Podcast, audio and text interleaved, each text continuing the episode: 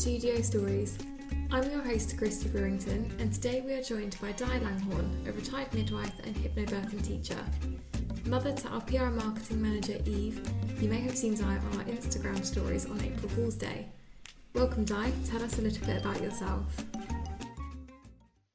Hi there, uh, my name's Di Langhorn. I live in Chester and I recently retired after 27 years as a midwife. And I also have worked for the National Childbirth Trust for the last 25 years, which I do now. So, um, teaching antenatal classes has just been a very, very big part of my life, and it's the part that probably I enjoyed the most. So, when I retired, that is something that I've carried on, and I do that on a weekly basis. I also teach baby massage for the National Childbirth Trust as well, which I've been doing for a couple of years, which again is uh, an absolutely amazing thing to do and seeing how the babies respond. While I was a midwife at the hospital, I was a big advocate and still am of, you know, as little intervention as possible. So I attended a lot of home births as my role as a community midwife and started to notice maybe within the last sort of 10 years that women who had very much mentally prepared themselves via relaxation or maybe hypnosis seem to cope so so much better with the birth with the birth experience and their perception of their birth experience was always more positive. So during this, I was very, very fortunate that I was able to train to do hypnobirthing. And we started to run some hypnobirthing classes from our local um, hospital. And then when I retired, I've been doing them privately with a colleague. So it's it's a very small business. She's a, a midwife practicing at the moment and we run it together. And so we've been doing quite a few one to one sessions uh, in the local area um, of hypnobirthing.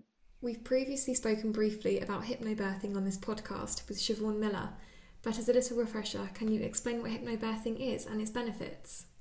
Okay, so hypnobirthing has the ability to reduce all the subconscious fears, which is all those little voices in your head, but also increase your positivity. And then by practice and listening to scripts, you become more adept at being able just to totally relax so your body can just get on with birthing your baby.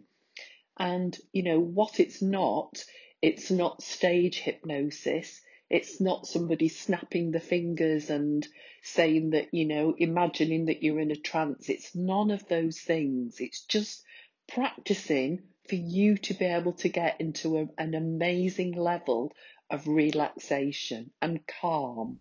You hosted a fab hypnobirthing session on our Instagram page. How have you had to adapt these sessions as a result of staying at home? This has been an absolute steep learning curve for me. Uh, I don't always, if you ask any of my family, I don't really embrace technology. I'm more a one to one, a people person. But obviously, in these times, we've all had to adapt. So I am now uh, operating a lot of my antenatal classes via Zoom. Uh, it's been working out great, and this is the medium that, you know, we will be doing hypnobirthing sessions if needed. And so, say, for example, this morning, I've just done a baby massage session for a group of my mums, and it's been working out absolutely amazing. From the women you are currently mentoring with your hypnobirthing sessions, have you seen an increase in anxiety surrounding COVID 19?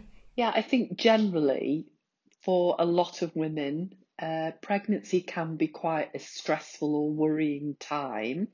And then having to deal with the uncertainty of the situation at the moment has obviously impacted on a lot of the mums I've spoken to. I think the other thing that they're obviously very worried about is the changes to their care, what the care is going to be like in the hospital. So I've been trying to keep them updated on what the latest guidelines are in our regular, in our local unit, and just trying to reassure them that the care will be the same. It's just that the staff are going to have to be protected. And I think the massive um, upset for a lot of new mums is that their partners will not be able to stay with them after the baby's born. So, you know, that is something that a lot of people have had to adapt to. But do you know, uh, the positive thing about this, if there is a positive, is that when new mums go home now, they're not getting this constant stream of visitors. It's just them, their baby, getting to know each other and just being able to look after the baby with no distractions whatsoever. So, you know, I've been turning it round to tell the mums how amazingly lucky their babies are to have this continual one to one interaction with their mum and dad. What quick tips can you give to those expecting to aid them in staying calm in these unprecedented times? I think it's just really finding something that works for you. Hypnobirthing is not for everyone, and in the groups that I teach, if we do a practice session, some people are definitely more susceptible and embrace it more, and some people it just doesn't work for. So, you know, I would always say, look on, um, you know, there's lots of resources out there, but, you know, trying to find something that works for you, that fits in with your, maybe the type of person you are, and making time to practice some relaxation and simple breathing techniques every day. Because, you know, you can't just talk about it, do it a couple of times in classes and then, you know, expect to be an expert on the day. It needs to be a regular process for it to help. And, you know, maybe getting your partners to join in because they will need the relaxation as well, but they will need to know how to get you into that calm, relaxed state on the big day. Maybe knowing what, uh, you know, massage techniques to use, what music to use, and what words need to be used. With the current situation, those who have just fallen pregnant must be feeling a little more nervous than others might. Can you give a few words of wisdom for those expecting parents? Um, I'm, I'm very fortunate that, you know, a lot of my friends are uh, and work colleagues are still practicing. So, obviously, when I've been talking to them recently, I've been asking them lots of questions about how it's affecting uh, the care, and they all said that the first couple of weeks were a couple, quite scary because they've all had to adapt to using wearing protective clothing, which is automatically it feels like a barrier to the to the women that they're caring for. But do you know now? I spoke to my colleague just last week, and she said everybody's relaxed into it. It's become the norm, and the care is exactly the same. It's just maybe slightly different setting for appointments, maybe not quite as many antenatal appointments, more phone consultations, Skype sessions. But you know, the mums still have lots of people that they can phone and speak to if they've got any concerns at all. Even though you're already a mother of two, do you personally still use some of those hypnobirthing transferable methods to help yourself stay calm and relaxed?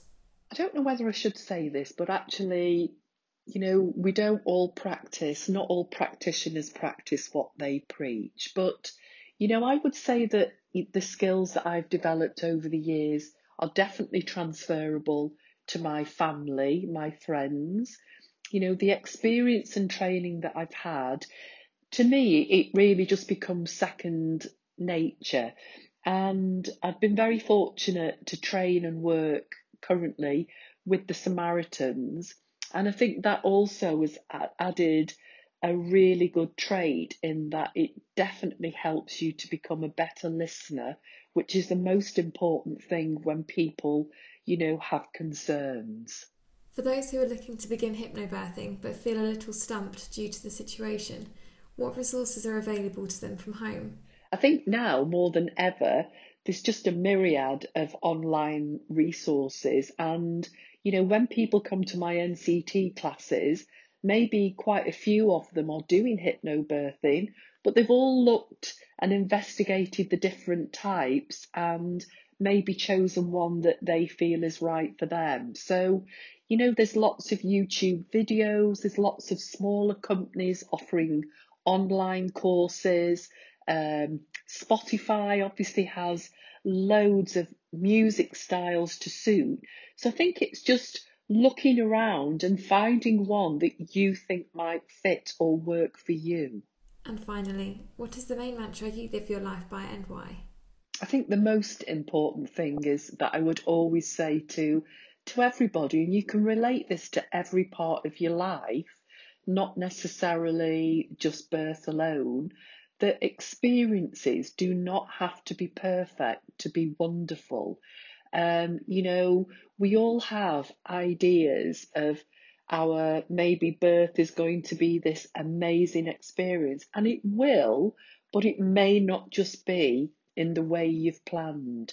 So I think, you know, flexibility and maybe go with the flow because the experiences can still be good even if they're not quite how you plan them to be.